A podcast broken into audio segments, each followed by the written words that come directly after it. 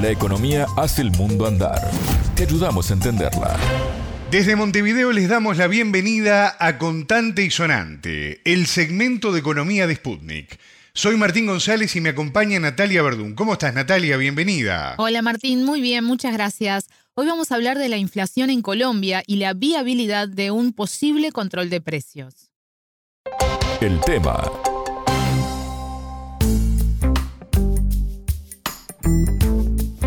Contrario a lo que se esperaba, la inflación en Colombia creció en marzo con lo que llegó a 13,34% en el último año.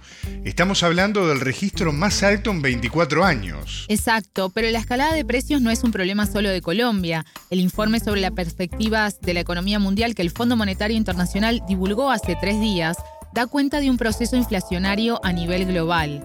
Las tenues señales a comienzos de 2023 de que la economía mundial podría lograr un aterrizaje suave, con inflación a la baja y crecimiento firme, se han disipado en medio de una inflación persistentemente alta y de la reciente turbulencia en el sector financiero, dice textualmente ese informe. El economista colombiano Manuel Martínez habló con Sputnik sobre la situación en su país.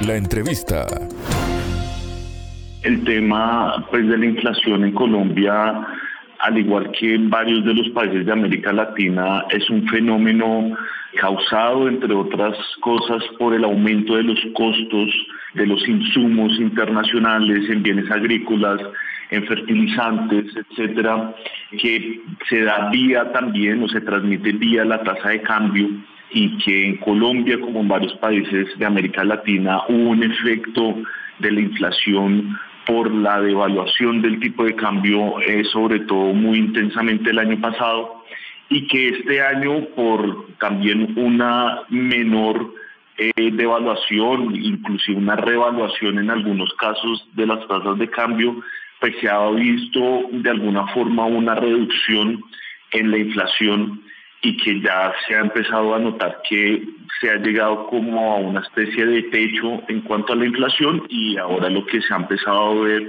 es una reducción. En febrero el presidente Gustavo Petro decretó el control de precios de las tarifas públicas como trasfondo, digamos. La energía en 2022 aumentó más de 20%.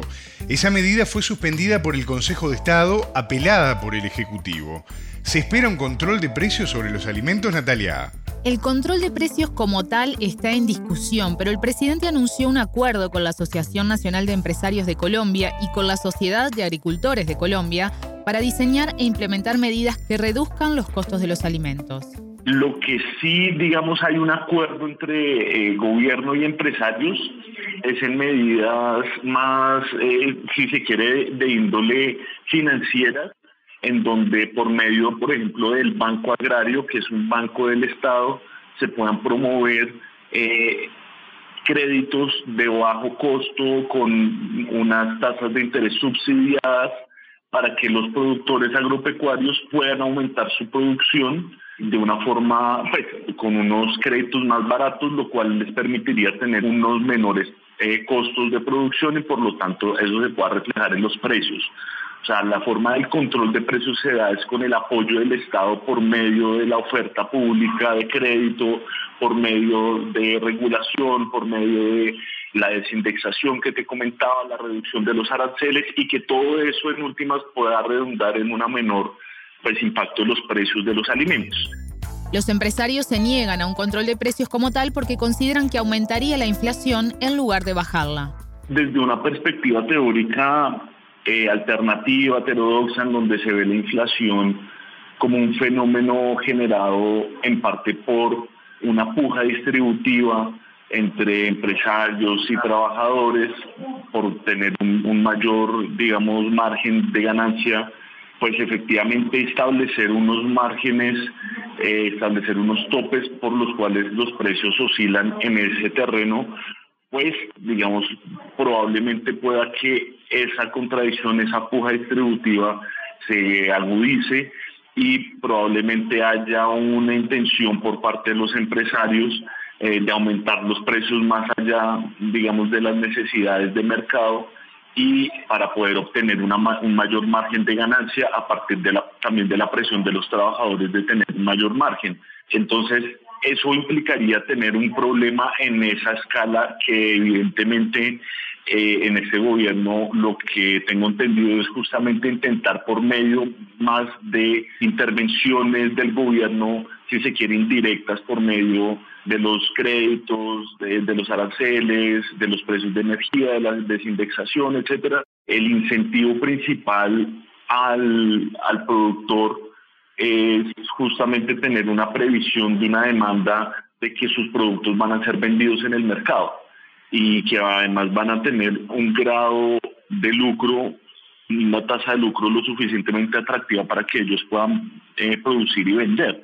Eh, si esos precios pues se, ponen por debajo de digamos de un precio de mercado en el que ellos eh, los productores puedan tener em, ese incentivo pues probablemente no van a no van a querer producir y por ende va a haber escasez en algunos en algunos sectores, pero considero que justamente la alternativa que se está haciendo de intentar incentivar por el lado de la oferta, justamente de reducir los costos de producción, eh, ya sea el crédito de la energía, de la importación de algunos insumos, permite que justamente ese empresario tenga eh, una previsión mucho más estable sobre lo que se va a producir y lo que probablemente pueda vender y si eso es acompañado además de compras públicas, por ejemplo, donde el Estado compra parte de los alimentos para poder, por ejemplo, llevar a cabo la política de hambre cero, que es una política estructural del gobierno, pues eso va a permitir que por el lado de la oferta se incentive al productor y por el lado de la demanda el gobierno también garantice esa demanda y además permita cumplir algunos objetivos sociales como la eliminación del hambre en el país. El entrevistado decía más arriba que se tomaron medidas a través del Banco Agrario. ¿Se anunciaron otros cambios? Le preguntamos al economista y esto nos dijo. Uno, a eh, eh, digamos, control de precios en la energía, entonces se hacen unos acuerdos con los precios del sector energético y se implementan algunas regulaciones orientadas a estabilizar esos precios para que puedan haber, digamos, tengan menos impacto en los precios finales de los alimentos.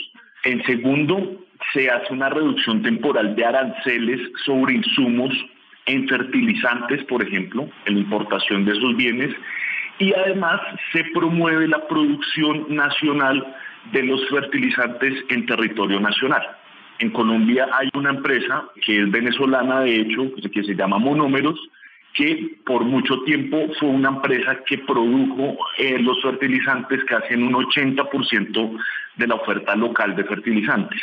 Acompañado con políticas, por ejemplo, de desindexación de algunas actividades, bienes, servicios que dejan de estar indexados al salario mínimo, lo cual le permite de alguna forma como eh, tener otra forma de indexación a partir de otros indicadores para que, digamos, por el aumento de los salarios no vaya a haber una espiral de salarios-precios que implique una mayor inflación en el futuro. Entonces, esos serían como algunos de los elementos principales.